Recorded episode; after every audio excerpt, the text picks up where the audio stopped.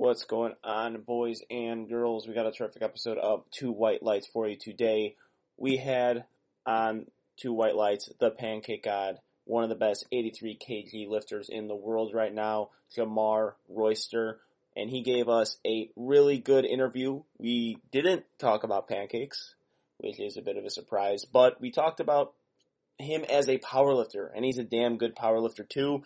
Talk about his journey, kind of getting a late start in powerlifting and the progress, the quick, fast progress he's made in the three years of him competing. His prep leading up to USAPL Raw Nats is going to be around eight weeks away.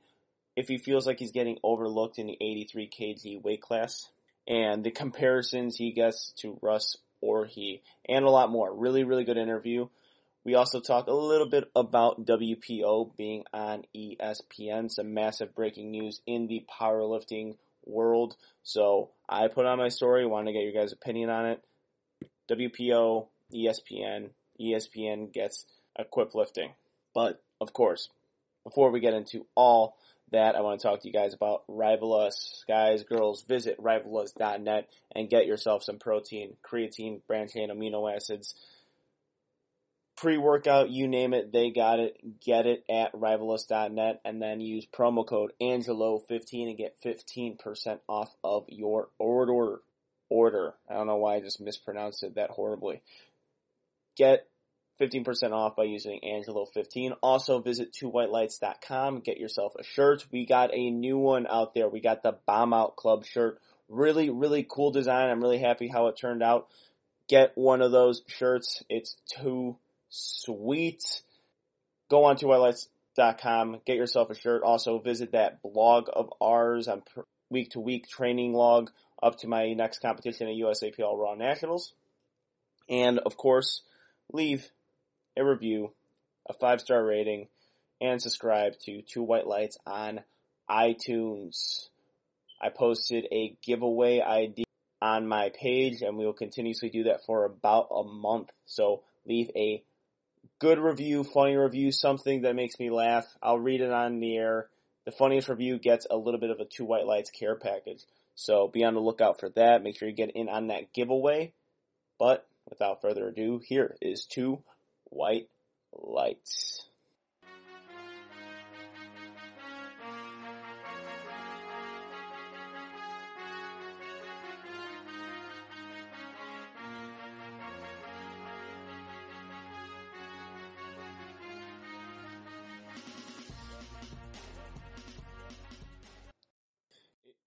Monday, August 19th.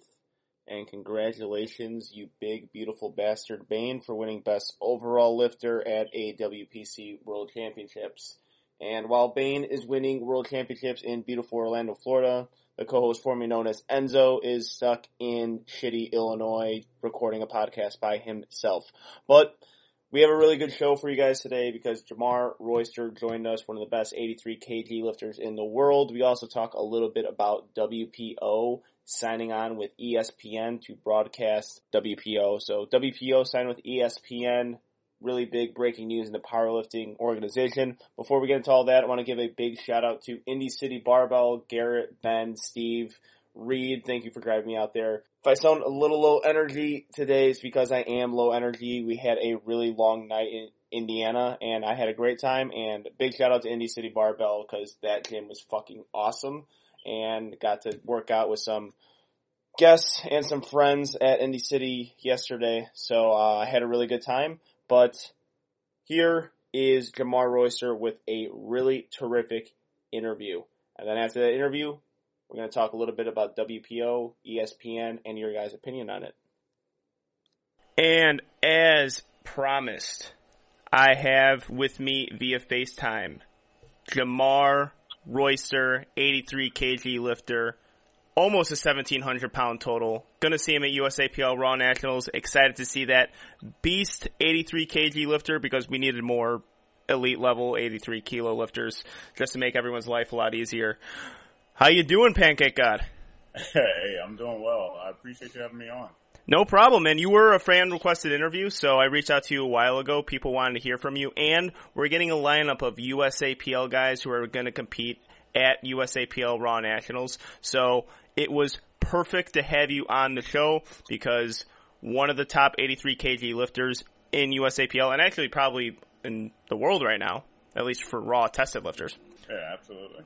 And first, I want to ask this question. Do you think you get compared to Russ Orhii because you're an 83 kg lifter, you're jacked, you're strong as fuck, or is it because the internet can't differentiate between any black man wearing a headband?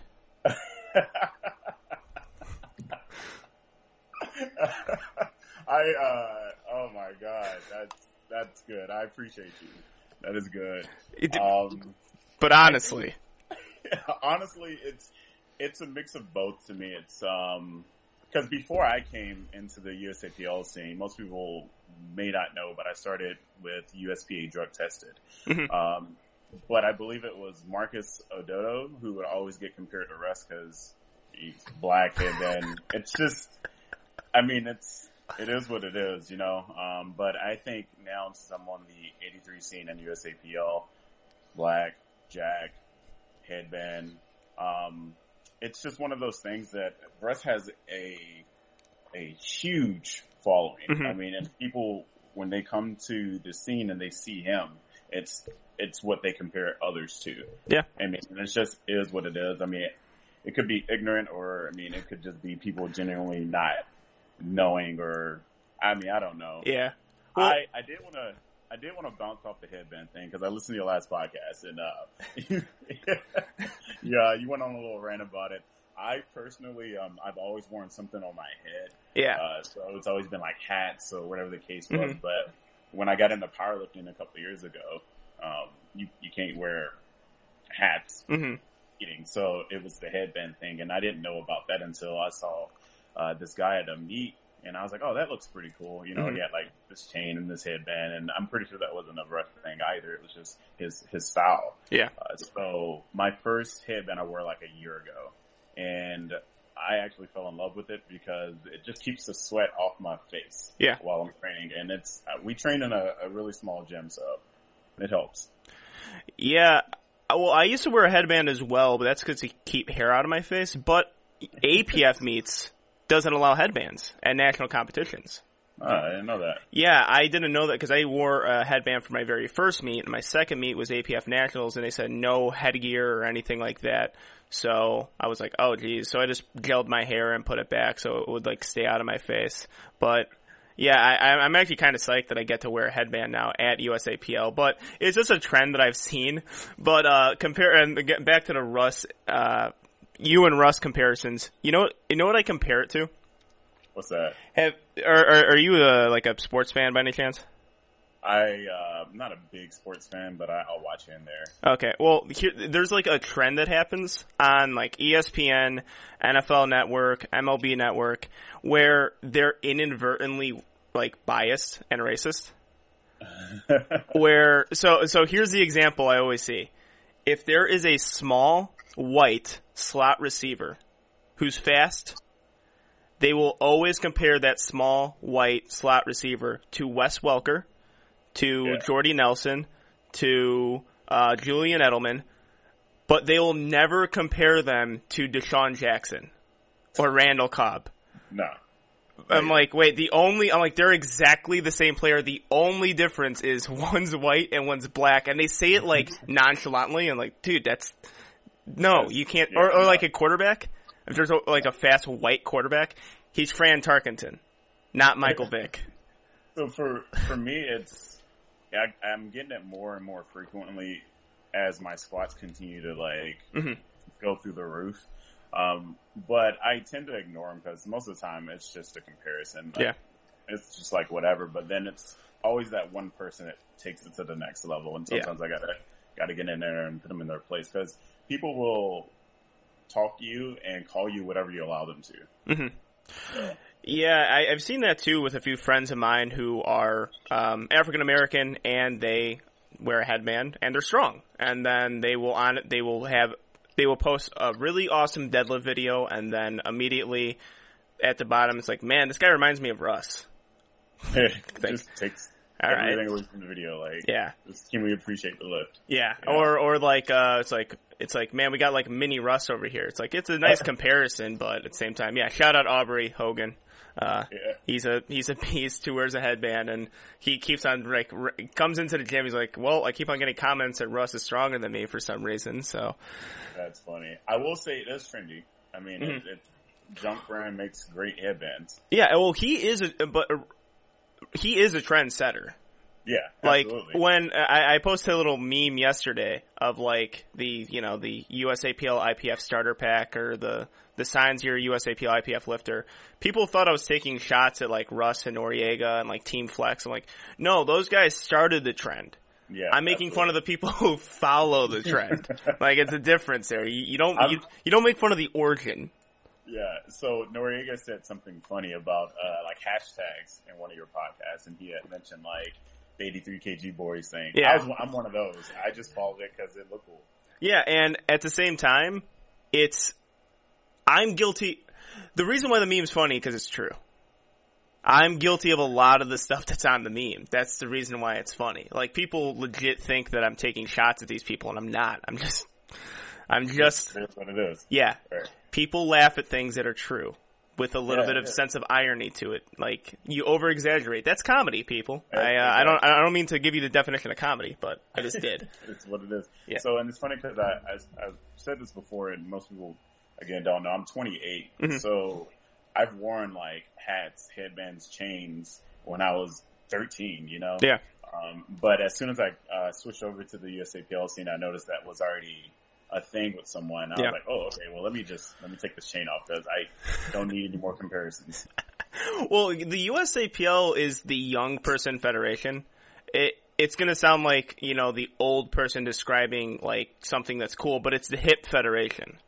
Right. It is I mean- it's got the younger lifters, they're in tune to like what's going on in pop culture and all that kind of stuff. They are just younger and kind of understand like society. Whereas the other federations, it's not exactly like that. It's, you know, some, a lot of them are older gentlemen, a lot of them are older females, and they're kind of like past that whole wave of like pop culture. So I think USAPL is like the hip federation full of the younger guys who actually understand or, or at least mimic like the style that's going on now. And you mentioned 28 years old That's correct. Because me, you and I are pretty similar with like our experience in powerlifting because started relatively late compared to a lot of these people. So, describe to me how you got your start in fitness and in powerlifting. Give us uh, like an origin story of Pancake God. Oh, absolutely. Um, I like that it's a two part question because my fitness portion started. Um, I'm from Franklinton, North Carolina, and Mhm. it's the sticks. You know, it's just country that's nothing out there. I had nothing to do ever. I was always bored. I had a neighbor named Jay, and we would always watch Jay's dog because he was always gone. And he eventually gave the dog to us. But along with that, he gave us this little weight set he had, which was pretty cool. It was a barbell, and I believe it was an incline bench. I don't Mhm. remember if it could fall into a flat bench, but I just remember it being an incline bench. And I think the total amount of weight he had on there was maybe 110 Okay. you know, 110 pounds. So we took it over to the yard. I'm about 14 at this time. And this is just what I did after school. Not every day, but sometimes just to do. I had no idea what I was doing. Absolutely no idea. But that's what I did. And then eventually, um, I joined the football team in high school. Well, before that, I actually got into the weight room hmm my freshman year. I didn't join the football team my freshman year. I got into the weight room because I wanted, I just felt like I had a purpose to do something and I enjoyed lifting weights. So I got, um, this like test thing going and we had like a, a football test day. Although I wasn't on a football team, I just went and I think it's a hundred and, 150 pounds or something like that. hmm Bench like one, 155. Uh, we did hex bar deadlifts Okay. like the hex bar. That Yeah. Trash. Um, so I don't know what I did there, and I don't know what I squatted. But um, I've always been a good squatter, um, but I just never had a, a great foundation in terms of someone leading me and teaching me how to properly lift. Mm-hmm. So I just did whatever I could possibly do, and I mean, it worked for me. Mhm. And so that's kind of how I got into fitness. The powerlifting side of things is a little bit different. Um, so after collegiate football, um, I kind of just took a little bit of time off, like two years, exactly two years off. Uh, I was beat, man. Like football beat me down, and I did not want to touch weights. I did not want to do anything. Gained a lot of weight, um, and then in 2016, I got back into fitness Mhm. and lost a lot of weight again. So I got down to about 190, 195 to 198 range. And, um, I was just training in the gym. So I'm squatting like 550. Okay. You know, that's no, no knee sleeves, no, no, no, no gear, no nothing. Just, just squatting. And, uh, uh, this guy comes up to me. His name's, uh, Griff. And he's like, Hey man, you want to break some records? And it's exactly how it happened. And I'm just like, what? Like, I was like, what are you talking about? This was almost three years ago. And he's like, yeah, there's this, this powerlifting meet. This was USPA at the time. And this was an untested meet. Um, but it was a, it's a popular one in this area. And I was like, oh, okay, yeah, let me, let me check it out. It sounds pretty cool. So I, look it up and I'm like, I'm like, dude, there's, there's a sport for lifting weights. Like, I'm in, I, I can do this. I'm strong. I'm the strongest person ever. Like, I know I am. So I can do this. Uh, so I go, I look at the records, and uh, the state records were pretty high. Um, and I was like, damn, that's a lot. And um, but I look at the tested records, and I was like, oh, okay, that's my ballpark. I can Yeah. do that. I the tested squat record, national squat record was like five. It was super low fives, like five twenty or something. I cracked it. I did like five twenty five or something. Mhm. So in five weeks, I went from one ninety eight to one eighty one Mhm. and competed in my first meet. I signed up and I paid for the drug test. And it from there, man. I mean, it's it's a wrap. I'm I'm here now. You know? Mhm. So that's kind of like the origin of how I got into it. Um, since then, like I learned a lot. I feel like I'm still learning. Mhm. I still feel like I'm I have newbie gains. I know that sounds crazy, but I still feel like I'm growing in this sport. Yeah, and just because people believe that because you're at like a certain age that those like those starting numbers can't skyrocket. But they do. They do tremendously, especially someone who is still growing. Like people are still growing up until that like later 20 years old or up until their late 20s. But yeah, that's an interesting start in powerlifting. Uh due to the fact that collegiate football, because I mean, my body was beat up and I only played four years of high school football, but that's kind of, again, how you get that push Yeah, is always high school sports in the weight room at that moment. And then, yeah, like in college to me, someone would always hound me to do a powerlifting meet. And I just didn't want to do it. I just always got scared of it. I was intimidated by kind of the whole thing. And it was once I kind of like started going to school less, that's when I started get, like someone at the gym just forced me to sign up for it. But it was with that kind of same aspiration because they're like, dude, I think you could break a state record. And they said state record. I was like, oh, state record sounds cool. yeah. State Awesome. record sounds awesome. It's like, and Awesome. I, I would love to go three years ago and just like be satisfied with the state record. and now I'm not satisfied over anything that I do. Not at all. Yeah, no, and then it's just it's just crazy how how much you grow in the sport and how Mhm. much you learn over time, and you look back like like damn, I knew nothing, Yeah. nothing at all. Um, so I eventually I switched over to uh, Barber to coach me. So Barber, she took over my programming, and I mean, like I learned a lot. She made me question everything. Yeah. Um, because her first response to anything I, I, I asked was, well, why do you think this is? Or why do you think this? So she, she, uh, really pushed me to question everything that I was doing. Um, and at this time, I'm, I believe I'm what, 26? Mhm. Um, so, you know, I'm just like still learning. I thought I knew whatever I need to know with fitness. I mean, I have a BS in exercise science, you know, but powerlifting was a whole different Yeah. ballpark for me. Um, so I'm just like questioning everything like, well, why is this? And then she'll question me. so, um, I learned a lot there and man, it, it's just been amazing. Yeah, and incredible progress you have made. And like I said at the beginning of the show, you are competing at USAPL Raw Nationals. How is this prep going to differ from all the other preps you've done throughout your short powerlifting career? Well, that's a very interesting question. Um, mostly because I feel that I haven't been able to put together. Well, last year, since since we're talking about last year and this year, um, I wasn't able to put up what I was intended Mhm. due to an injury I had uh, got about a month before the meet. Um, so a month before Raw Nationals 2018, I was barely lifting. I was barely squatting or deadlifting. Um, so I just put up the numbers I had then, but now I'm, I feel like I'm almost back to health.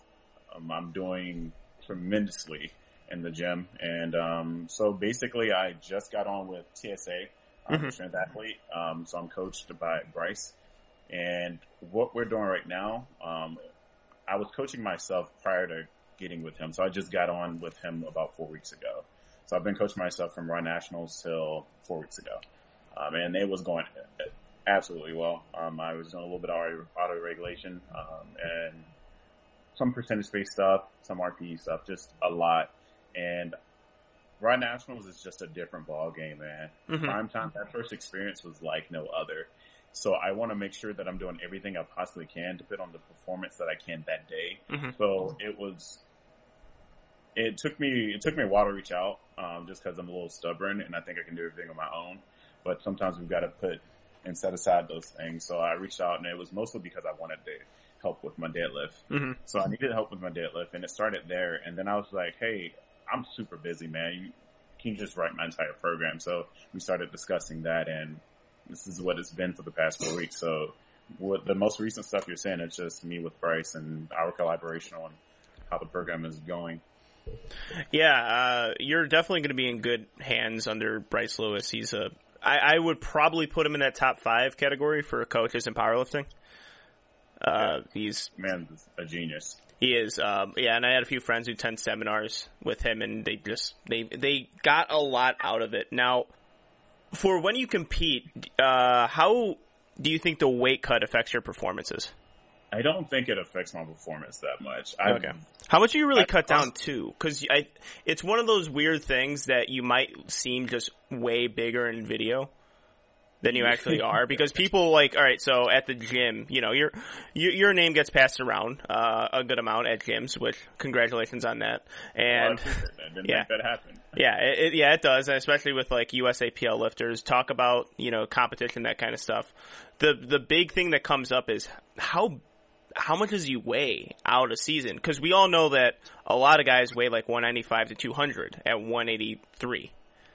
They're competing at 183. Uh, how how much do you really walk around at? So I walk around at 195. That's All right, pretty standard. Yeah, pretty standard. Um, it's it's so funny, um, and I hate doing the comparison thing, but I actually I have a picture with Russ from uh, Raw Nats, and Mhm. there's so many similarities. So look, we have a very similar body build. Mhm. Um, there's of course, you know, bonuses in different areas, like, um, but like that definitely to me showed me how big I actually was because when I see myself, I don't think I'm that big. I Mhm. just, I'm like, yeah, I'm just training because when you're in a when you're in a powerlifting gym, everyone's strong, everyone's big, and you mean you see yourself every day. But standing next to him, because when I see his pictures, I'm like, that dude is fucking huge. Yeah. but when I see when I saw that comparison photo, I was like, oh, I guess I'm pretty huge too. Yeah. But yeah, I walk around about 195. Mhm. I'll cut down to about 190. Um, 190 is a good spot for me. Um, I've done I've done 192 and done a water load and made weight fine. Had probably one of the best meets I had, but 190 is perfect for me. And then I'll do a quick water load and get down to 190. I'm 182. So the most I'll see a difference in is mostly my bench, um, maybe a couple of kilos. Okay. But outside of that, like I've hit PRs these past couple of meets in my lifts. Yeah, and I noticed your last meet too was uh, that was your best meet, correct? Yeah, That was today- nine for yeah, nine day. Nine for nine day, like five twelve Wilks. Yeah, it was uh eight for nine. I missed my third attempt squat. Oh, okay. Yeah, I thought I I, uh, I could have swore it was nine for nine. So, so I'm looking at my like my reporting history shows that I always send it on my third squat, especially if it's at a local meet. I'll just send it Okay. just because I mean it's a local meet, you Yeah. know, and it's, Mhm. it's fun. I'm with, with a bunch of friends. Why not? So I think I, I shot for 678 and uh, just missed it. Yeah, I, I sending it on squats hard for me. I'm not gonna lie. Even at local meets, I just get so scared during squats. I said on the show so many times that I just don't like squatting. Really? Yeah, I get ner- it- I get nervous. I just Is it is it the the amount of weight? Like, do you do you feel like it's about to crush you? well, that shit excites me. Well, yeah, well, not not even that. It's just uh because all right. So I've never had I never unracked something. I'm like, oh shit, this is way too heavy. Like everything feels good now. Even actually missing a lift is one of the biggest like reliefs in my life. Reliefs in my life, especially Yeah. on squat. Because sometimes when I miss a lift, like it, and I don't get hurt, like oh okay, good, and I kind of like sigh, like I have like a deep sigh of relief. But the injuries that I've had on squat have, or the injuries I've had were because of squat, and it was during a squat. Sometimes Okay. on lockout, sometimes at, at the bottom of the hole. So I think I'm still a little gun shy, and it doesn't hurt that bad, the injury. I just know if I fuck something up in my hip, I won't be able to compete for the entire day. Right. So I think that's it because I remember, I think I only and I only missed squat once in competition, and it was during AW AWPC World Championships, and I remember being happy after I missed because I didn't hurt myself. I mean, hey, that's a win if you didn't hurt yourself. Yeah, it was the first time I didn't. It was the first time I didn't come up with the squat in a really, really, really long time, and I just, you know, the spotters took me.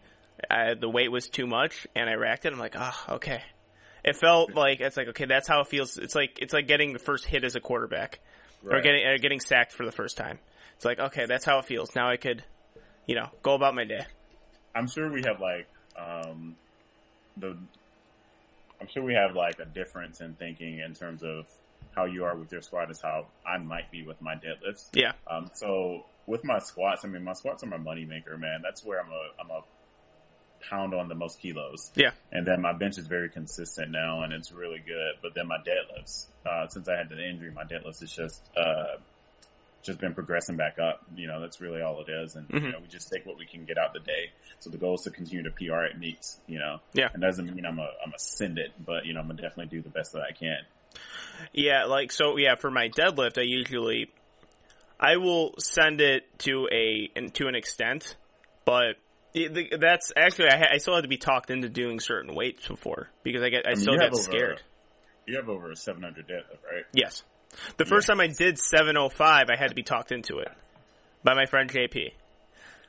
Yeah. Yeah, and he was just, and I barely even knew him at the time because I hit like 683 on my third attempt. Yeah. And I was like, oh shit, that was my goal for the day. Or my second attempt. And my second attempt was 683 and that was my goal for the day. And I was like, I don't know what to do after that. And then my friend was like, Let's just it. do 705. I'm like, It's I'm like, what? just do it. I'm like, I've never even come close to that weight. He's like, who the fuck cares? You won. Like, oh shit, alright. He's like, and if you, and if, if you can't do it, drop the weight, man. I'm like, alright, whatever. All right. Then I did, and I was, and then I did it, and that's like because deadlift for me, if I even if I do end up like kind of like tweaking something, it's the last lift of the day. So I Yeah. could kind of you know walk away from it, take two weeks off because I'm already going to take two weeks off anyway from Right. heavy lifting. So I can go Well- about my programming after that. Like there's some things I can do if I end up hurting myself on deadlifts, but squat, I, I would really like to bench and deadlift that day. Yeah, but also with deadlifting, if it's too heavy or if you hurt something, you can just drop the weight. Yeah, Like, yeah, no harm, no foul if, if you're squatting. However, that's that's a different Yeah, story. if you drop the weight, you're going to get your ass kicked by the handlers and spotters and all that kind of stuff because it's incredibly dangerous. to all of our beginners watching or listening to the show right now, don't fucking dump the bar at any competition. Don't dump the bar, period. Just let it, unless you got bumper plates. Let, go on the safeties and let your spotters do the work. But, I, um, I definitely enjoy a tremendous load on my back. Like, I Mhm. don't, I don't know what it is, but it excites me because I'm like, I'm about to do some shit no one's done before. Yeah, I, I, I get, I just get so nervous during it. I, I just, if you ever see me squat in competition, just know that's the most nervous I am. Like during the meet, it's the most nervous I am because I, and I always forget to do something. Right. I always forget to brace properly. I always forget my like hand positioning in the gym. I don't, but in competition, I always do. You Um, know or- what helped me? What's up? What helped me tremendously was I learned that um, depending on your your level, um, once you get to a certain amount of weight, reduce the amount of cues you have to remember. Mm. So whenever I get to anything above 650, all I think about is bracing like fuck. Just brace. Everything else will fall into line. yeah. And Yeah. That works for me. And that, and that, and that technically has worked for me too because like I, like I said before, I have never really missed a squat aside from one. Yeah, I've never missed a squat in a competition aside from once. So I just always get, and then my third squat always feels like the lightest, but Oh, yeah. but I always question if I get depth on a third one. Like I always ask, even if I get white lighted, I'm always asking people like, "Hey, did, did I get low enough?" Yeah, I low it. enough? yeah. I I ask that question all the time. Yeah. but I've never been called. I've never ever been called on depth in competition. Yeah. I've only been called for a miss. Yeah, I've been the only red light I received where I got to lift was on my deadlift, and I and yeah, the, I I I brought up on the show before. Uh, it was kind it was kind of a dickish way to react because it was after that 705 pull where I got the lift. So I looked up at the lights and I saw a red light and I like looked at the judge and I was like, "What the fuck?" And I just kind of walked away. Like, yeah, whatever, dude. and it was it was like a big pull, biggest pull of my life, and I didn't even celebrate it. I just kind of looked at the I. I looked at the judge and I was like, "You gonna give me a red light?" Even though I got two of them, and I was yeah, and it was and then I like thought of I looked at the video. I'm like, "Oh shit, I look like such an asshole." Um, but apparently the guy was accidentally red lighting people all day. He was like those just he was yeah he had his uh he had his thing fucking upside down. Oh, He had his, he had, I think the white and red light mix, cause I remember that whole day, I was looking at deadlifts, like, why the fuck is everyone getting red lights? Like, at least one red light. I'm like, it's a Right. deadlift. It's so easy to judge. Like, I'm sitting here judging all of them white lights. Like, I'm there's, like- there's no ramps, there's no hitches, there's none of that, but apparently the guy just accidentally kept on hitting red lights. I just never understand how head judges like gauge depth. Like, I mean, I'm not a ref. Yeah. I'm not. Well, they're not supposed to. So, so I what's that? They're not supposed to. Yeah. So I I don't I don't know, I, but I, I see it a lot, and I Mhm. just I always had that question, but I'm always like whatever. Um, but you've switched to USAPL now, so how is it using the stiff bar? It's it's a it's a definite change. Um, yeah, I brought up on the show before. Like my the reason why my deadlift works is because I'm able to stay upright for a long period throughout the movement. And if I don't get upright or don't stay upright, then it's going to be a completely different lift. And the stiff bar forces me to get a little bit out in front of the weight because you just don't have that slack to kind of pull out of it. So. Right. I am probably better off with a deadlift bar. I think, I think I pulled 730 on a deadlift bar like three days after one of my competitions, and that's like eight pounds or 15 pounds or, or 10 pounds more than my PR with uh with the stiff bar. That's amazing. Yeah, so I, I, I I'm trying to work with the stiff bar. Um, you know, more. I, I I mean, I always work with the stiff bar more frequently, but I gotta like work on just different technique cues to help me stay upright. I agree. Because if I bend over and use more of my back, my deadlift is fucked. It's over. Yeah, it's it won't get off the ground. Like it it will not get off the ground. Like I, I could probably pull. I can't like grind weight. Yeah. I can only pull it really easily, or it just doesn't come off the ground. See, I'm the opposite. I didn't like this the deadlift bar. It always just threw me off. hmm Always, and I maybe it's just because I didn't properly learn how to like pull the slack out. Um, but it always tossed me forward. I would always get like at least one rate on my deads. Yeah. W- With lockout, like that was the when I kind of broke it off the floor. Lockout was a little bit more difficult for me with the deadlift bar. Yeah, But and with the That's stiff bar, lockout's pretty easy.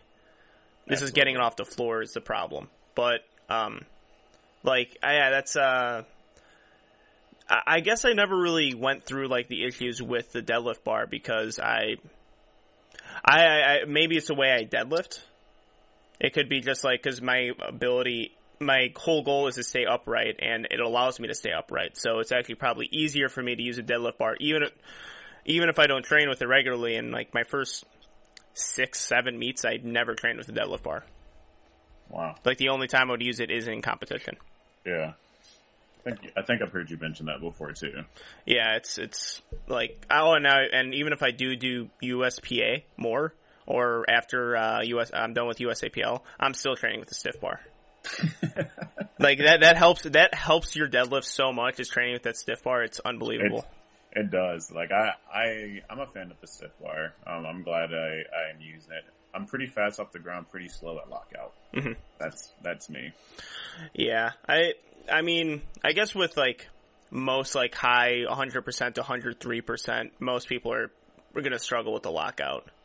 Yeah. I, I, I have seen the opposite where people are super, super slow off the floor. Uh, good friend of mine, Janelle, uh, who just competed, female lifter, like, it's eternity getting off the floor. But once it comes off the floor, it's, It's it's, it's a deadlift.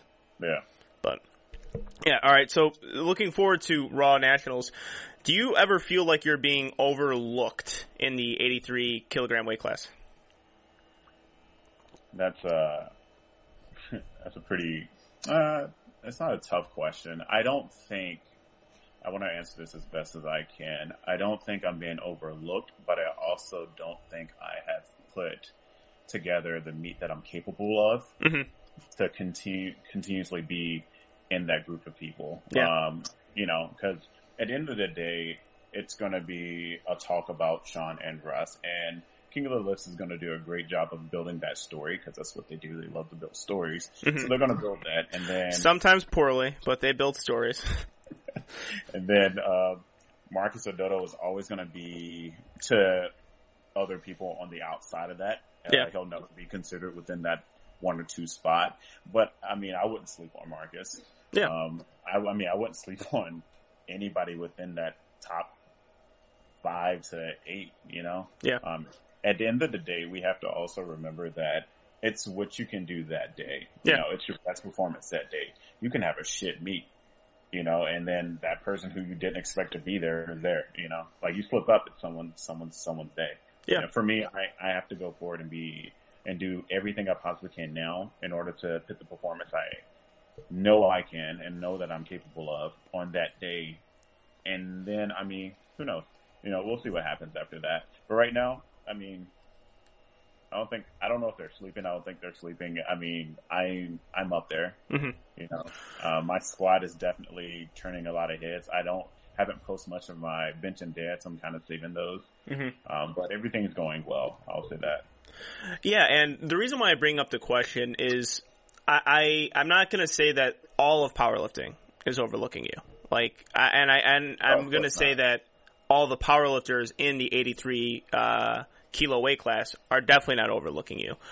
I'm saying as far as just me going into gym to gym, telling people I'm doing USAPL Raw Nationals, and here, oh, the first dickish thing that people say, which I don't think they are meaning to be a dick about it, but uh, they they they kind of are, is it's like, oh, dude, it's like you got to compete against Sean and Russ. Like, well, yeah, I do, and I know they will beat me, but I'm like, if you think those are the only two top guys in 83 kilos, you're insane. Yeah, And that's why I'm like, you, you, want to talk about those guys? I'm like, you, and uh, you're the name that I bring up because I legitimately think you have a chance.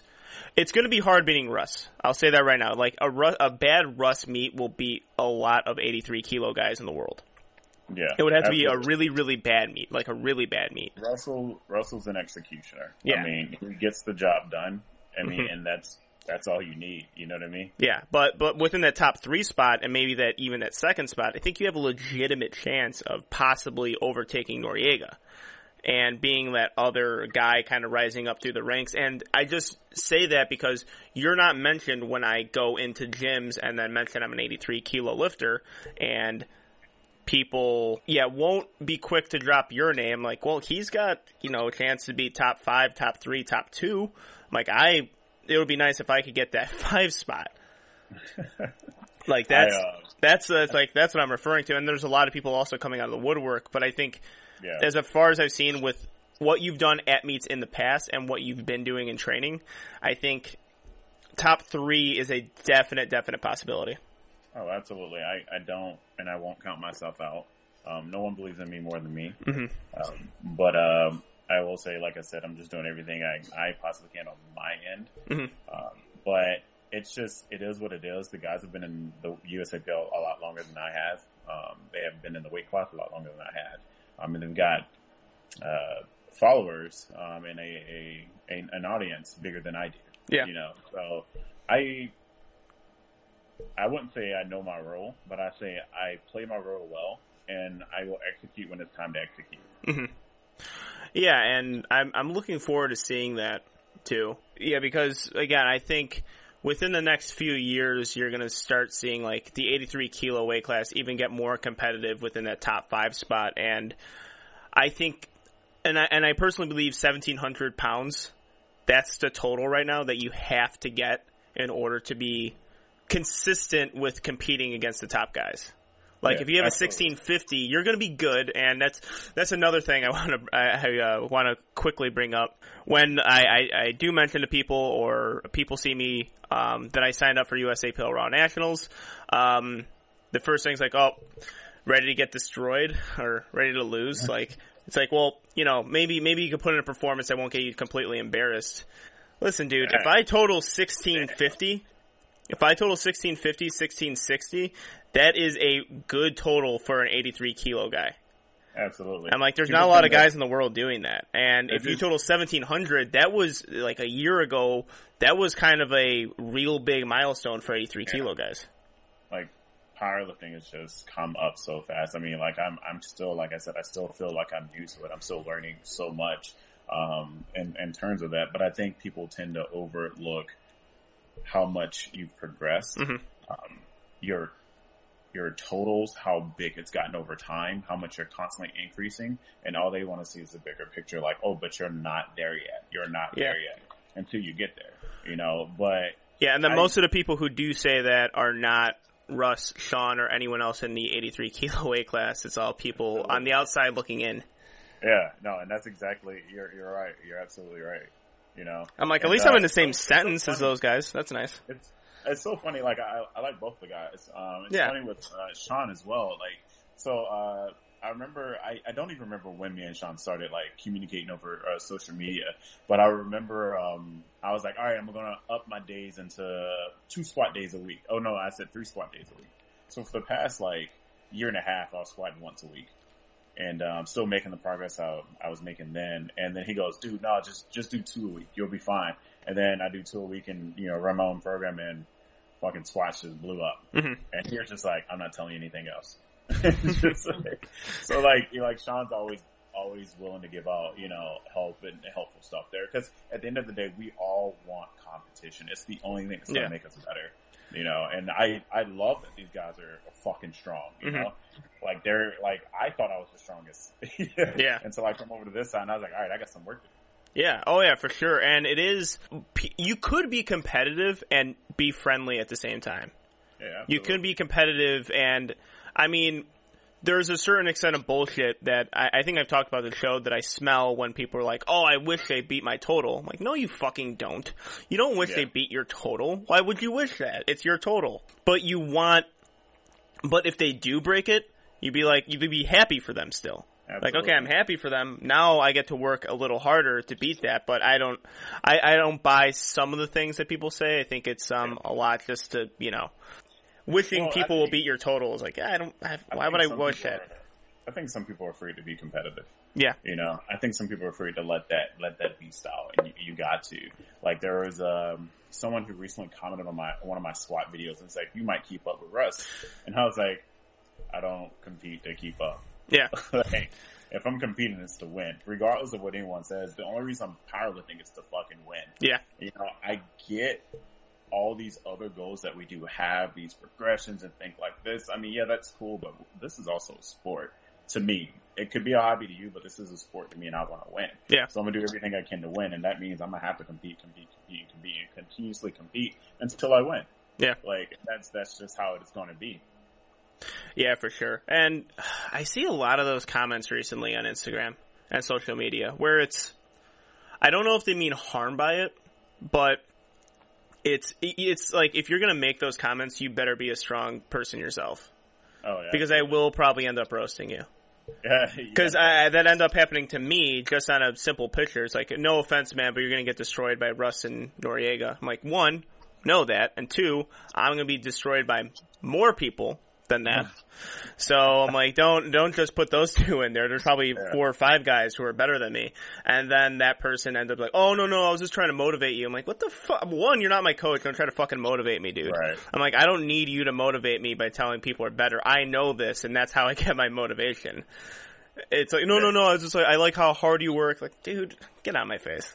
Well, and it's funny because, like, once, you, as I said, people will say and speak to you however you you allow them to. But Yeah. once you start to speak out for yourself, they're like, "Oh no, I I didn't mean that." So Yeah. I, I get that a lot too. I'm like, "Nah, I don't." And one, I, there was a time where someone was just, yeah, I don't know, same shit. Always either something about 83s and whatever, but I like I lashed back like t- from time to time because there's a certain point I'll I'll just like, all right, it's time for the time for me to respond because I don't usually entertain a lot. hmm But then um, I got a bunch of DMs from person like, "Oh, I didn't mean it like this," and da da da da da. I'm like, "Why don't you just comment on the page? We can have this conversation there. Like, we don't need to."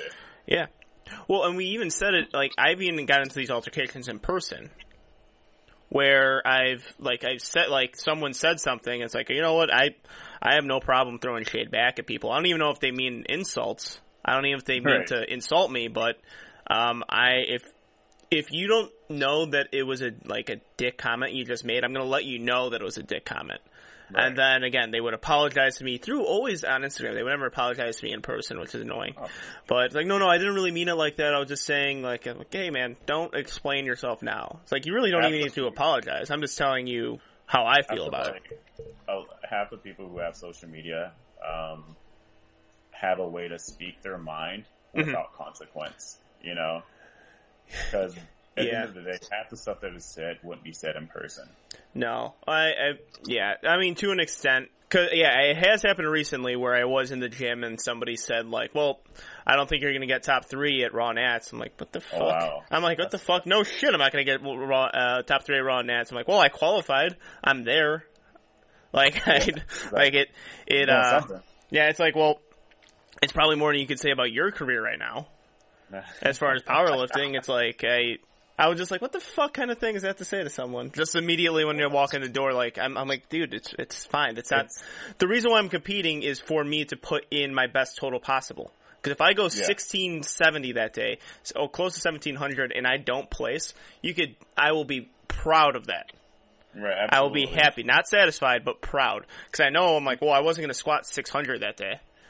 I'm not Right. going to bench 370 that day. I'm not going to deadlift 750 that day. I know what I'm capable of.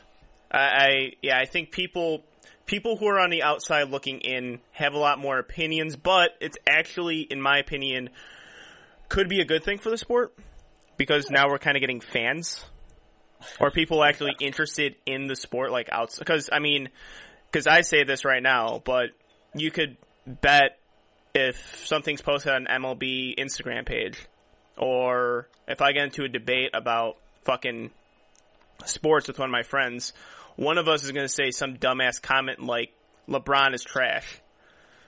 Like, no, the fuck he's not. He's not fucking Right. trash, dude. Right. It's like he, but we're outsiders looking in. We have no idea exactly. how good those people are. But um, also speaking of Raw Nationals, kind of like finishing up there, what type of performance would make you satisfied? Because we talk about satisfaction with meets a lot on the show, and it feels like powerlifters are never truly satisfied. So, what performance will get you close to that satisfaction? It's funny. I was just before this uh, before this call, I was actually talking to a guy who was talking about just getting into powerlifting and everything, and that was one of the first things I told him. I was like, "Dude, you're never going to be content. You're never going to be satisfied. You're going to always want more. So just be patient." You might So- actually only be satisfied your very first meet. Yeah. Oh, your fulfillment is definitely there, but you know you're gonna Unless when you get, and then when you get deeper in the waters, then you're not satisfied anymore. it's over.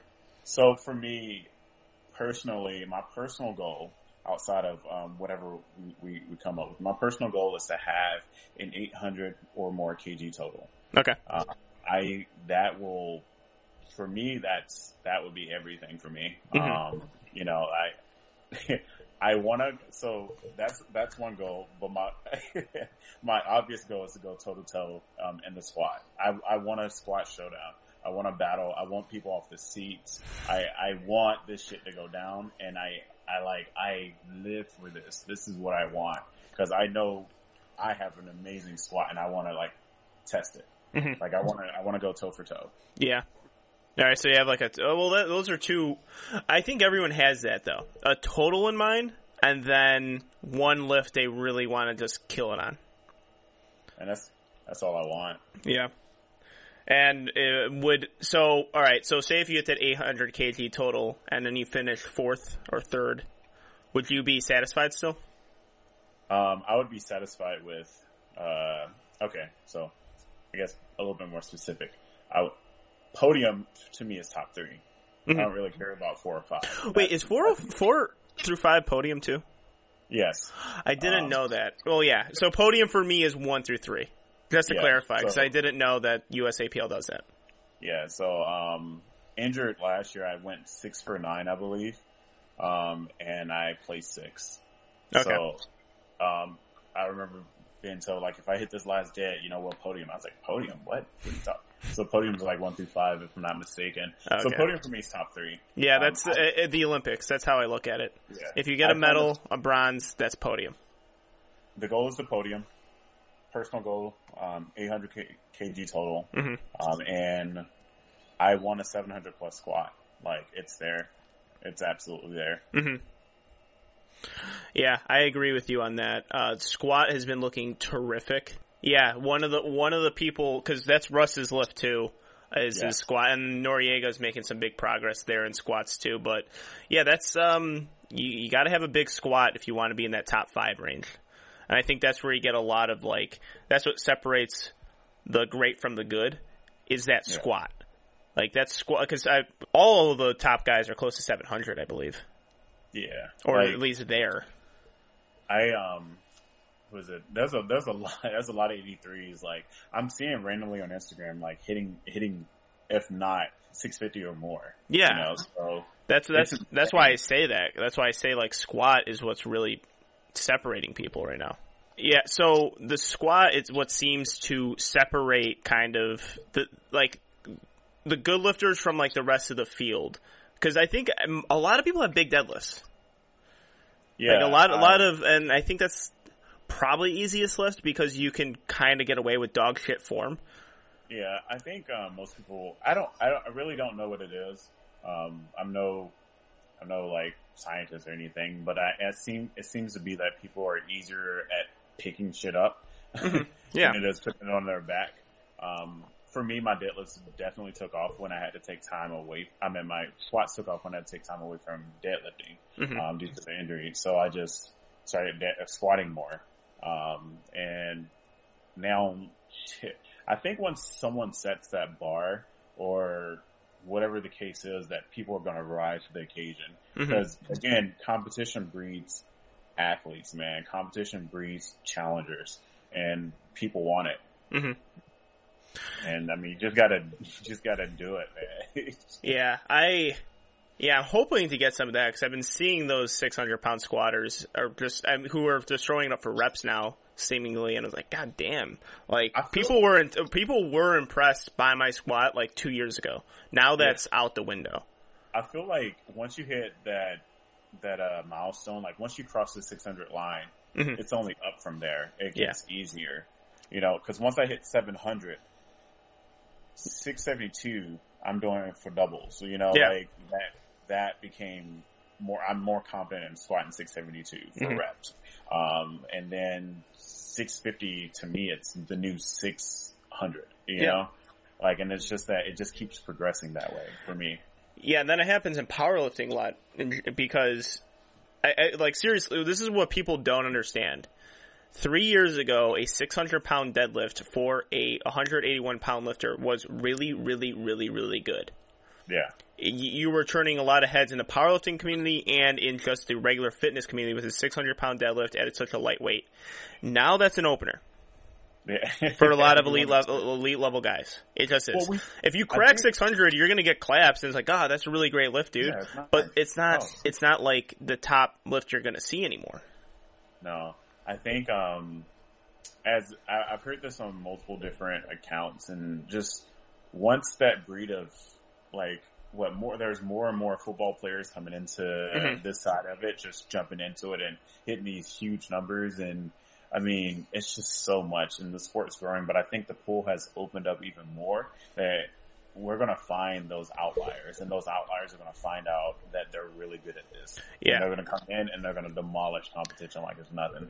especially on squat and bench because football players their squat and bench are usually out of this world their deadlifts for some reason i've seen their deadlifts not be as good as other uh as their other lifts and i think I think reason, and I, this is just a complete assumption based off no scientific evidence or even real evidence or any sort of evidence at all, um, is because a lot of strength programs don't put in heavy deadlifts. Yeah, I um, Because I did I power cleans. My Yeah, the big three was squat, bench, power clean. Yeah, I can speak on mine. So when I was in college, we focused on a lot of squat, bench.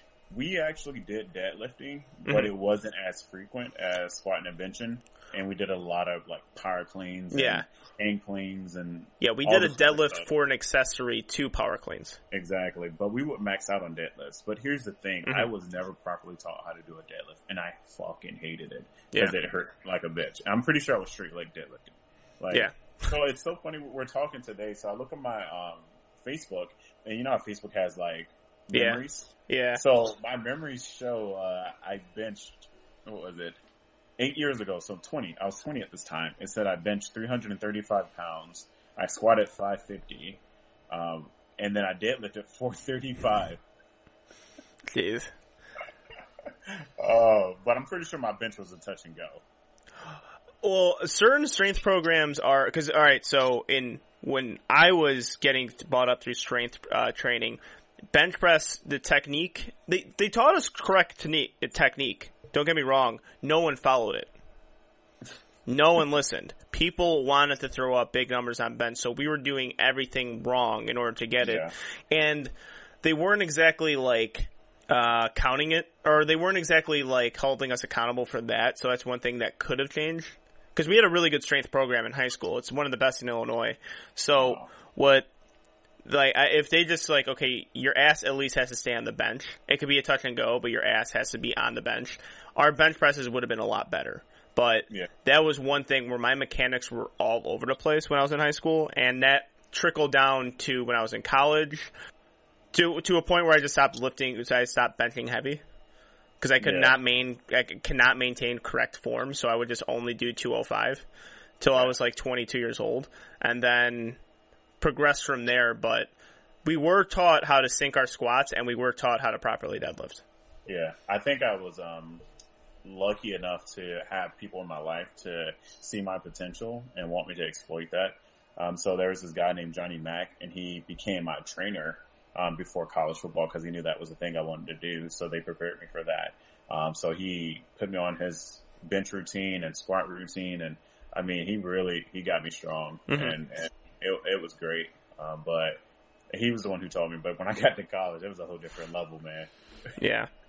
Yeah, because when I when I got into college, it was more like that bodybuilding kind of thing, where Yeah. it was it was a relief not lifting for a sport, but at the same time, you know, kind of set those goals, and that actually did help a lot. Bodybuilding through uh, transitioning into powerlifting. Not I didn't compete or anything, but just that it, building muscle. And I hate when people don't realize this, or I hate when even bodybuilders don't realize this, and powerlifters.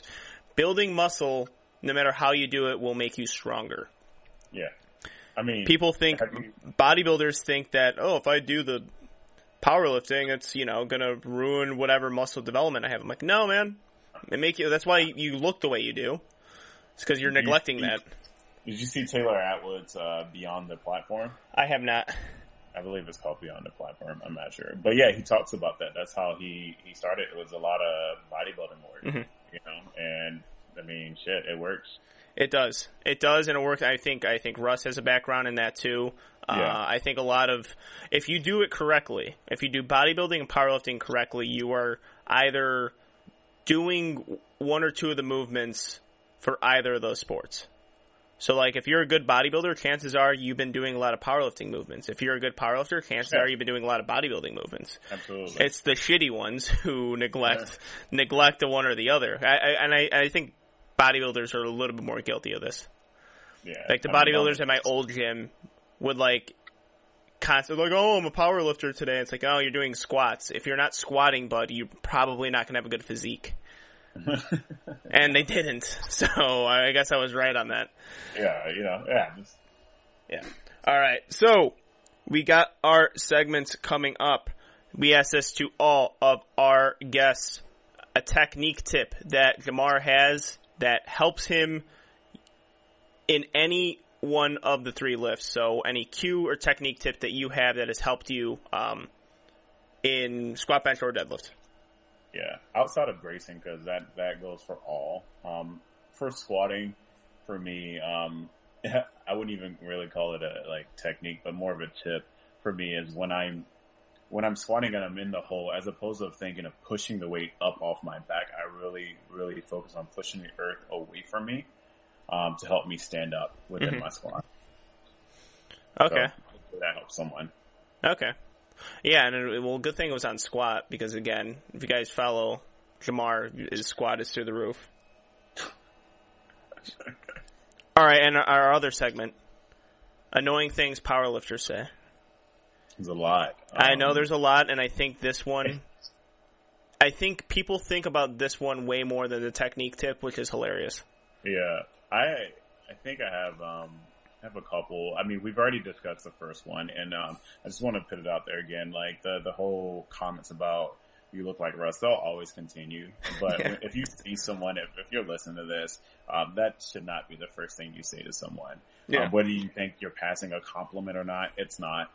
Um, to some it may be, to me it's not, and to a few others I'm sure it's not. Um, so Yeah. I, it's people, people's got swag, man. Just respect it. Yeah.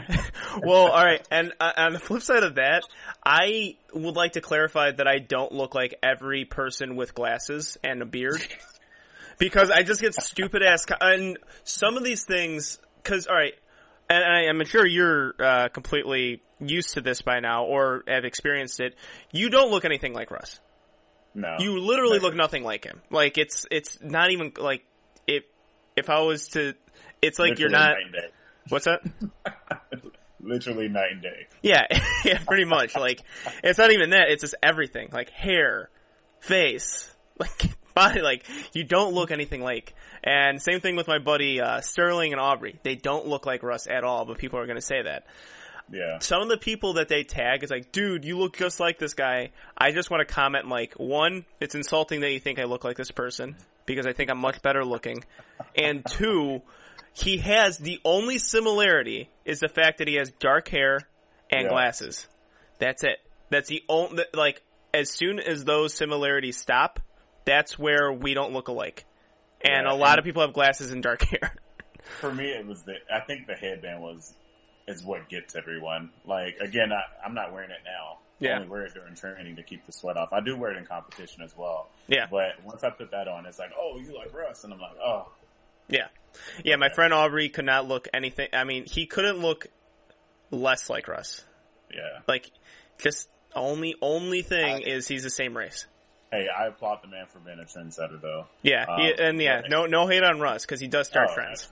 Absolutely not. Nothing but respect for the guy. Mhm. Um, but I think um, the most annoying thing that I find that powerlifters say, man, it's it's usually, well, you know, I'm not that competitive, so that mindset itself. It's shit I have to get away from. As soon as I hear that, I'm like, I'm taking a step over here. Okay. Because it's, you know, it's not like, it's not, I, go ahead. No, no, I I know exactly what you mean, and right, I I don't want to pick on anyone, and I'm not going to mention their name because this person is quite sensitive, so I'll I'll leave it. And I actually, and I'll probably get some like DMs calling people calling me an asshole uh, for saying this, but I saw this, and I've I've seen people post like I don't really like competing, I don't really like doing any of that. Um, I I'm not a competitive person at heart. It's like And when you say that, I immediately think, no, you are competitive. You just don't want to deal with the backlash of failing. If you win, you will be happy. If you lose, the mindset is, oh, I'm not that competitive, so it's fine. It's like, yeah, you fucking are. That's why you're in competitive powerlifting, you bullshitter.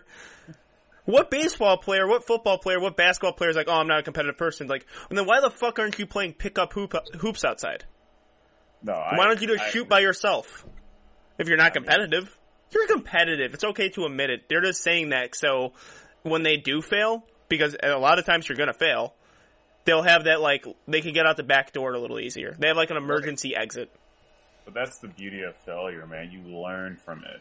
Yeah. Like you embrace it. Like I'm gonna talk my shit. I'm gonna say I'm gonna have one of the biggest squats at Raw Nationals as Mhm. an 83. And if I fail, guess what? I'm gonna go back to the drawing board and I'm gonna keep doing it and keep pounding away at it.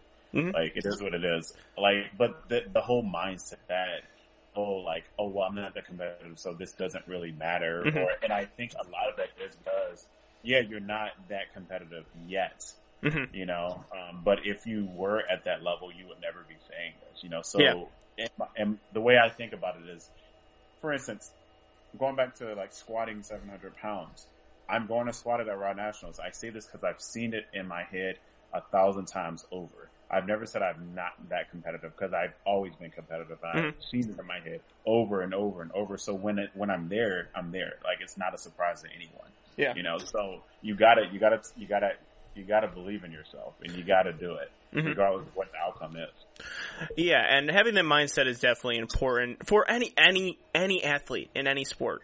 Powerlifting, football, baseball, basketball, soccer, you have to be competitive to be successful.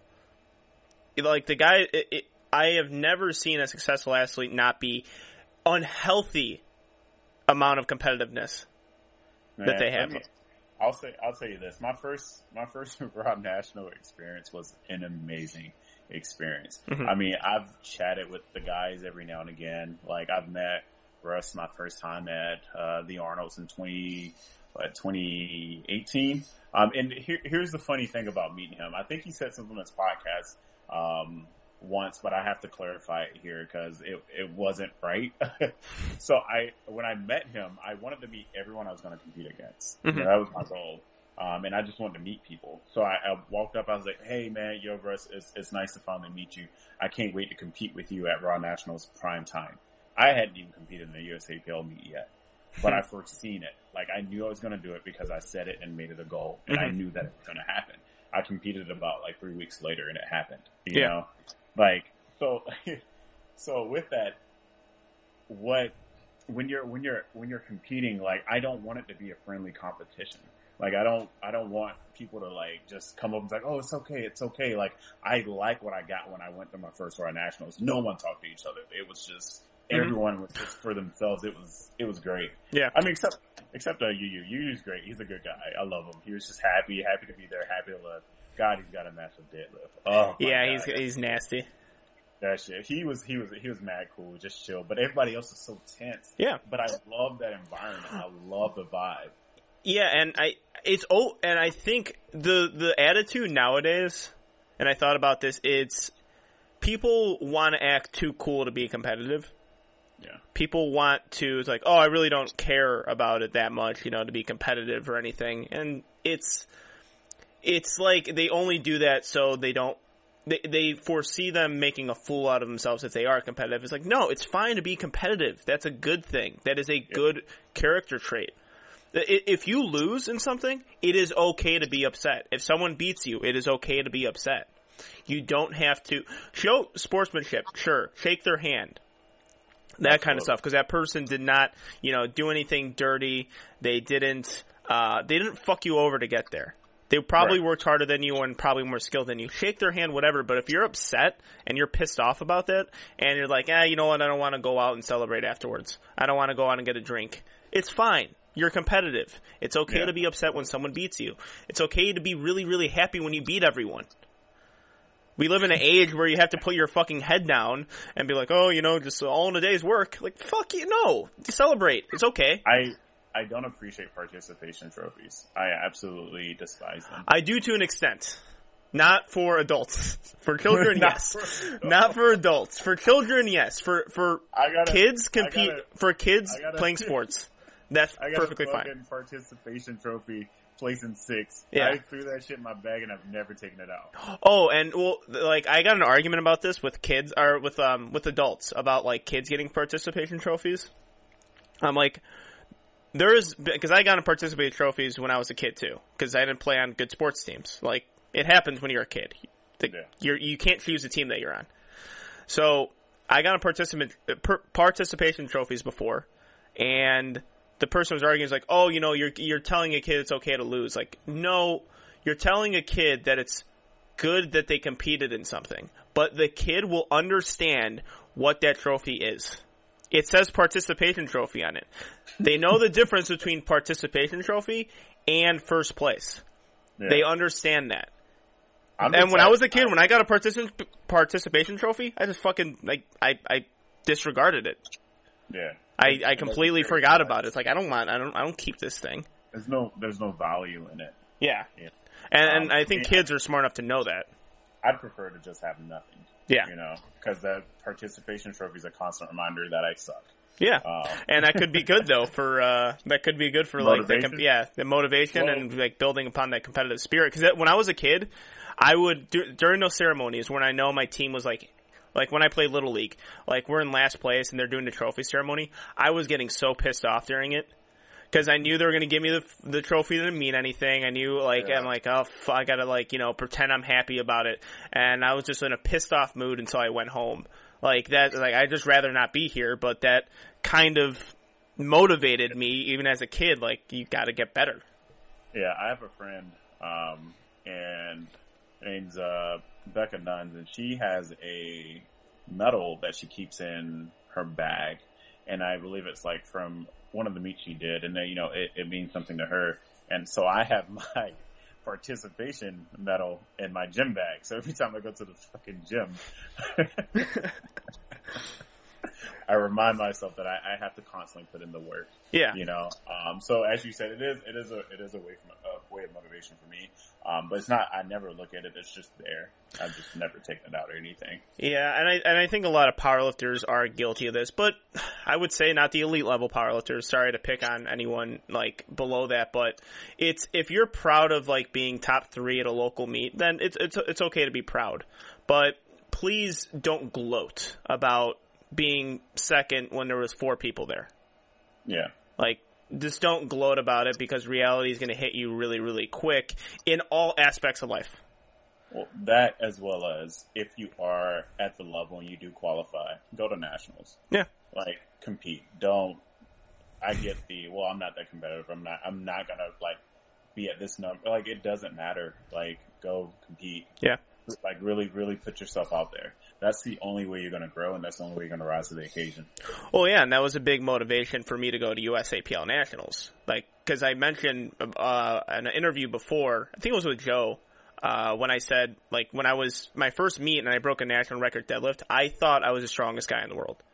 I thought I was I was one of the best 181 pound lifters in the world. And as I got deeper into sport, I realized that I was way off of what I thought I was. And Yeah, the goal was to get stronger and stronger. And then even at AWPC Worlds last year, I was in a different country. I had a great nine for nine meet, uh, 1620 total. I was happy.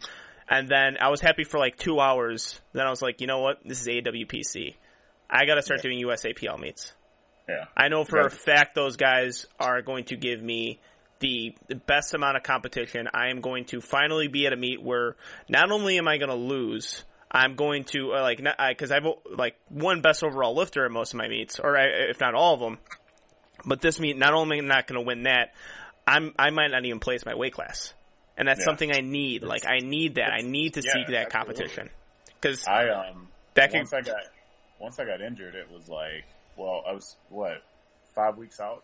No, four weeks out from the meet. Mhm. Four weeks out from the meet, and I mean, at that point, I honestly didn't know if I was going to be able to compete. yeah Uh, but for me, I know I needed to be there. I needed to be there because I needed to get my ass kicked. Yeah. But, but only because I knew I was injured. I was like, my ass is going to get kicked no matter what. But I still needed it. Yeah. Um, because at the end of the day, I still competed, you know, Mm-hmm. and I was only four pounds off my best total healthy, unhealthy, um, as opposed to being, um, anything above that. So I didn't PR anything but my squat. Okay. You know, but I still did it, you know, it's, it's, you know, I, I was fearless, you know, so I wore that headband fearless to, just to remind myself, just to, you know, put myself out there, do it. You're going to come back from this and you're going to get stronger. You just, man, you just got to do it.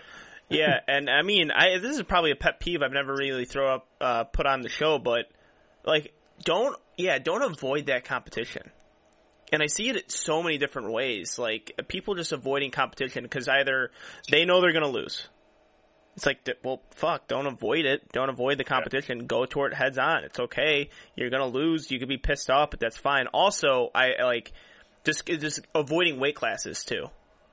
Oh yeah. Like avoiding certain weight classes, that drives me insane sometimes. Like even at national meets, maybe, maybe like because you're still gonna get challenged no matter what weight class you go to. You just might Absolutely. be more competitive because I mean, in reality, I'm probably stupid for competing at 83 kilos because I weigh no. 177 pounds. So yeah, I, I heard that. I was like, what? Yeah, I'm I'm way too small, but um, it was when people see me, it's like yeah, 181 or probably 165. But yeah. um, I'm I'm I'm small for the weight class, and it's not uh, for me. It's not because I'm wanting to challenge myself with 83 kilos. I just don't like cutting. So, right. but when I see it with other people, like, no, I can't compete 165. This guy's gonna kick my ass. Like, I gotta go. I gotta go to 148 or something. Like, dude, it's you're avoiding competition just because of one person, really. Yeah. Because of one person. It's like if you're going to go 148, you're.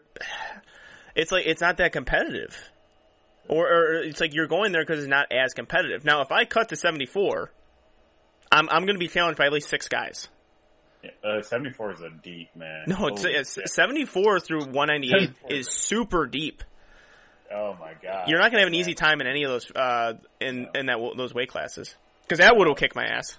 Atwood will kick yeah. my ass if he was one if he was walking around at 175 and competed at 83 kilos. Yeah, he would beat me easily. Like he's. He'd beat a lot of people. He'll be prime time, that's for sure. Oh yeah, for sure. He yeah he he could possibly get. He has a what seventeen thirty total. He, He's got a he's got a huge total. Yeah, I think he's seven seven ninety kg. Well, I've said this on the show before. If we're talking about people who are overlooked, even though Atwood gets a lot of credit, I think if you ask a lot of people, they will forget that he won best overall lifter at IPF Worlds. Because I feel like the hype that day was the battle between Gibbs and Russ, which is fine because battles are awesome, but he was the best lifter in the world that day. Yeah. He I was would, the best overall lifter that day, so. I was by far probably the best uh, male powerlifter right now. Mm-hmm. Um, Russ had an amazing day. Yeah. No, not taking any credit away from him at all, but I was on a whole different level with the 74s. Yeah, for so sure. It would, it would, be interesting to see. I know he's got a few more years at 74, but it'd be interesting to see him come up. Yeah, and I think it will be easier for him to come up because I, I don't I, I don't know how much he weighs. Well, he, he he's not like super heavy for. No, he typically weighs maybe a couple of kilos outside. I believe. I believe he's almost at weight or close to it. I don't yeah. think he's that far. He, off. based on videos, it looks like 175. Yeah, that's not that. It's. I mean, that's heaviest that I'm thinking. And what the Instagram does put some pounds on you too. So yeah. he, if I saw him in person, I'll probably say like 173, 172. But he, uh, yeah, he he will probably have an easier transition 83 kilos and that's probably why he's so effective at 74 as well but yeah for sure all right man it was awesome having you on uh, really good long interview with you really good talking to you finally yeah absolutely man i truly appreciate you bringing me on so i can you know talk my shit and uh, speak my story that's cool man yeah, and if you want to talk some more shit, let me know. We can get you on the show, especially because USA USAPL Raw Nationals will be in Illinois. Oh yeah. We'll have quick yep. access. I'm in Illinois. I'm 20 minutes away from the meet. Jeez. Yeah, I, that's the reason why I did it. Oh, that's gonna be exciting, man. Yeah. I um, I think I'm flying out there early, so I'll be there early. Oh, sweet, um, man. So definitely, I'm definitely gonna be looking for a gym to probably get my last session in at too. Yeah, well, Surge New Levels. That's the gym I train at in Carol Stream. It's perfect for USAPL lifters, uh, especially by that Lombard area uh, okay, where the meet's being held. Where are you staying? Um, I'm still not quite sure yet. Okay. Uh, so that's kind of up in the air still, but I've got my ticket and everything. Okay. Um, so Yeah, because I like I don't know how many people are staying in the host hotel. Uh, I'm not staying there. Okay, yeah, because it's got to be expensive. It's too expensive. Yeah, because So, every single time you do a host hotel, it's way too expensive. Yeah, the host hotel and and Spokane was like eight hundred something dollars. I don't know, whatever the Mhm. days I chose. That sounds I about got, right. I got an Airbnb. I got an Airbnb that was like what five minutes down the road, not even. Mhm. Had a hot tub, um, a whole whole Damn. damn house for what I think it was like two hundred dollars for the week. Shit. Yeah, Yeah, I think a lot of people are doing that, staying Airbnb. Um, yeah, if you stay in the city, yeah, I, I guess I'm just giving like friendly travel advice. If you stay in the city, um, Lombard is not that close to Chicago. It's like 35 minutes away. yeah. So, yeah, like you would have to kind of think about that as you go on because I think a lot of people, with good reason, are going to stay in Chicago because it's a beautiful city, best city in the world. Um, aside from it being like the most expensive city to live in ever, but still love the city. But like if you travel to Lombard, it's going to be a pain in the ass. Damn. Like, yeah, Well, it's like driving. The Uber is going to be expensive if you decide to do that. The train station will take you pretty close to Lombard, but then you have to Uber from the train station there. So, It's a lot. Yeah, Airbnb is probably the best way to go. But yeah, we would welcome you with open arms at Surge to New Levels Fitness. Uh, it'll be a great place to get your last session in uh, before before nationals. I know I'll probably be lifting like probably that Monday. We, do you know when we're competing? Uh, Thursday. Thursday. That's a fact. Yeah. Okay, Thursday, perfect. Because last year was Friday and this year was Thursday. I- Okay. All right, Friday was good. Because I, I scheduled my whole program, so I'm maxing out a Thursday. So that's perfect. So my last workout day will definitely be that Monday. Of, Oh, I'm uh, excited. yeah, so, um, and I'll be training in and out of there as well. So, yeah, Surge to New Levels, open you, welcome arms. We want to come on the show again. We could have you in studio. We could, uh, travel with the show as well. Yeah, absolutely, man. Anytime. I appreciate it. All right. And again, thank you for coming on. Now here is our segments. And we are back. Thank you, Jamar Royster, for coming on the show. Looking forward for you being in Illinois and competing with you at USAPL Raw Nationals. Hopefully, we get you in studio for another interview. And now here is my opinion, my viewpoints on WPO being on ESPN. And we're probably going to have a probably entire show topic on this because I, I think it's doing a disservice me rambling and droning on about the WPO being on ESPN because there's a lot of different perspectives, and that's kind of why I want to talk about it. it. Going through Instagram, seeing this breaking news, which is huge for the powerlifting community, it had its mixed reviews, and it makes sense because a lot of people that I follow are in the USAPL, natural raw lifters, or the USPA raw lifters, raw with wraps lifters, and WPO is going to be an equipped competition, multiply, and recently equipped lifting and gear lifting, all that kind of stuff has been, you know, being thrown by the wayside. And having equipped lifting on ESPN for some, they think that it's not the true form of powerlifting. The raw lifters, or at least raw with wraps lifters, should be on that big platform. And yeah, there's a lot of different perspectives on it. And a lot of it like super super negative, which I understand, and some of it was funny.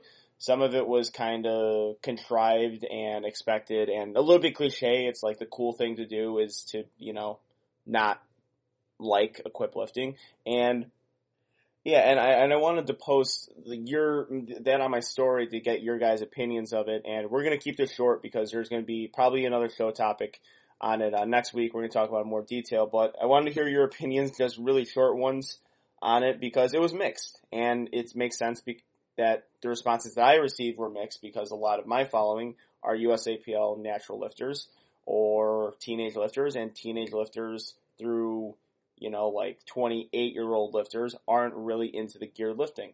So one guy immediately comment said, "Yeah, I'll take a reboot of Ren and Stimpy over this." I don't remember Ren and Stimpy because I'm a 26 year old, but I guess he liked that more than that. I don't know if that's an insult or like a compliment. Like, it, does he really like Ren and Stimpy, or does he not like raw uh, gear lifting that much?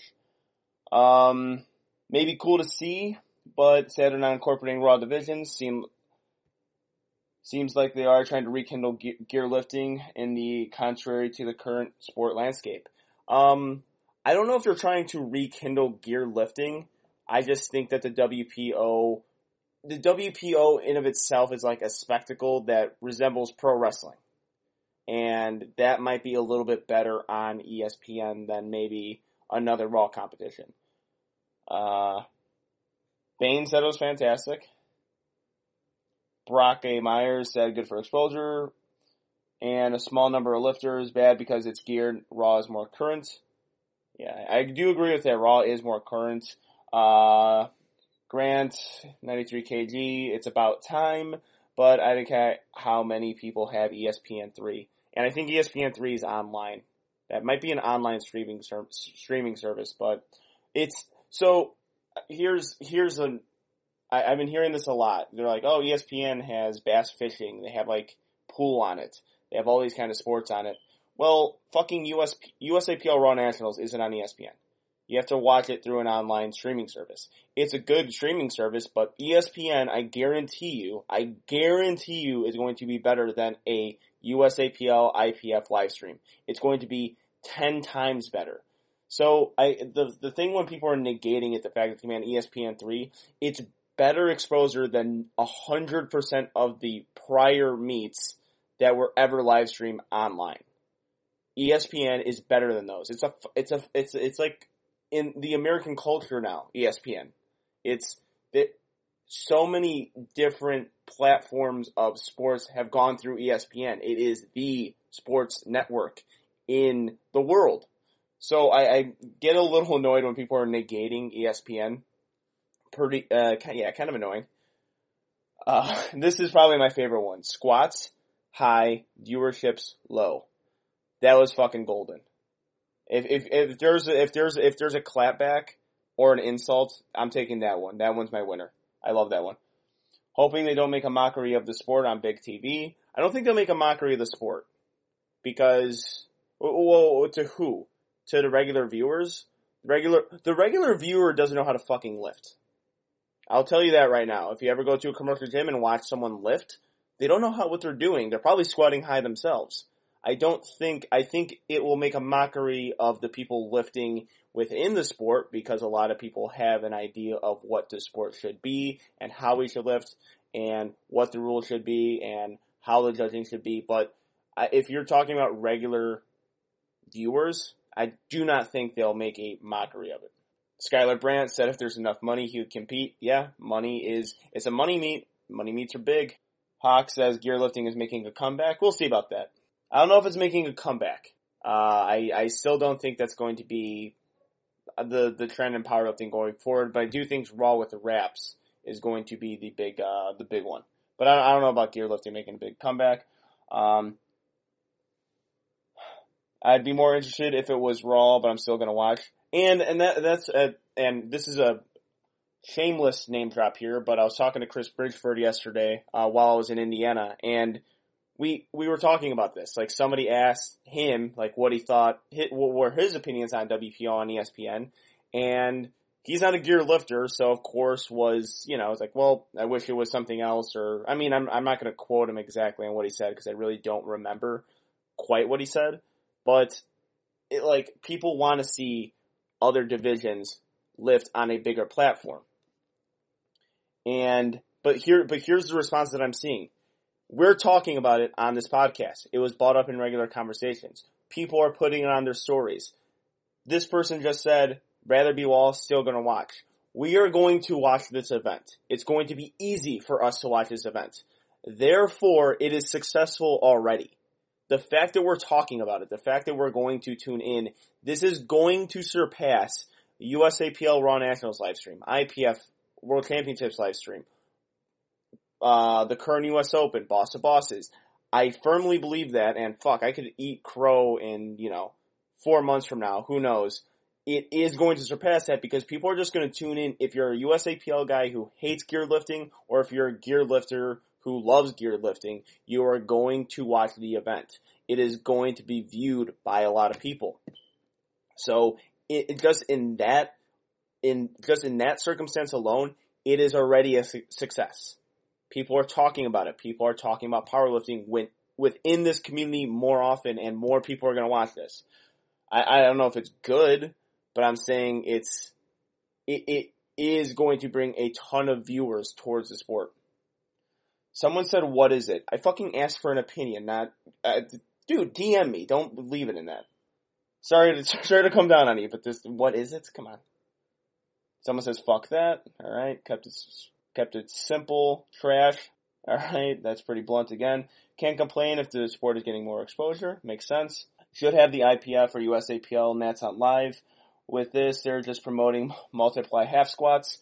I don't know if they're promoting half squats. I don't know if they're promoting this type of lifting. I think they're promoting probably the easiest thing to stream because WPO is going to be a smaller meet. I'm keep competing in USAPL Raw Nationals. Too long of a fucking meet. Go on ESPN and try to watch an eight hour event. Not happening. Baseball games are too long. Look at the viewer, look at the, look at the ratings on baseball games compared to every other sport. Too long. Someone asked me what my opinion on gear lifting is. I asked for your opinion, not the other way around. If you want my opinion on gear lifting, DM me, bud. Let's see. Matt Wallace said, love it. Multiply is doing more for mainstream powerlifting right now than Raw Nets, than Raw ever has. I don't know about that. And here's why, Matt. I still don't think that anyone knows these geared lifters. The Raw lifters are the most popular lifters. After this event, possibly, but as of right now, I don't think they're bringing into mainstream just just yet. Uh, and I and I don't think, and I still don't think gear lifting is the future of the sport.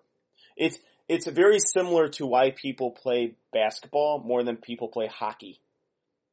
It's really fucking easy to play basketball. That's why you see in the inner cities. That's why you see the impoverished playing basketball and soccer for that matter. All you fucking need is a ball and a hoop. And in soccer, all you need is a ball. Hockey, you need ice time, you need skates, you need pads, you need a stick, you need a puck. You, you know, if you're in Illinois in the summer, you gotta get into an ice rink, you gotta rent that space. It's harder to do. And that is similar to raw lifting and gear lifting. Raw lifting, all I need is a pair of shoes, shorts, and then a barbell and some weights. Gear lifting, I need six of my buddies to spot me. I need six of my buddies to get me on these fucking squat suits and these bench shirts. And I need three people spotting me. I need one person holding a board. I gotta make sure someone's working a monolift. I gotta make sure someone's, uh, making sure I don't collapse on myself or is someone holding the board for me. It's, it's too much. It's hard for gear lifting to be mainstream when it's really, really difficult to do. Um, it's cool, but multiply equipped or multiply equipped does not interest me at all, and I agree with that. That's kind of what I'm saying with this. I am probably going to still watch again to my point earlier, but I, I, it just doesn't interest me.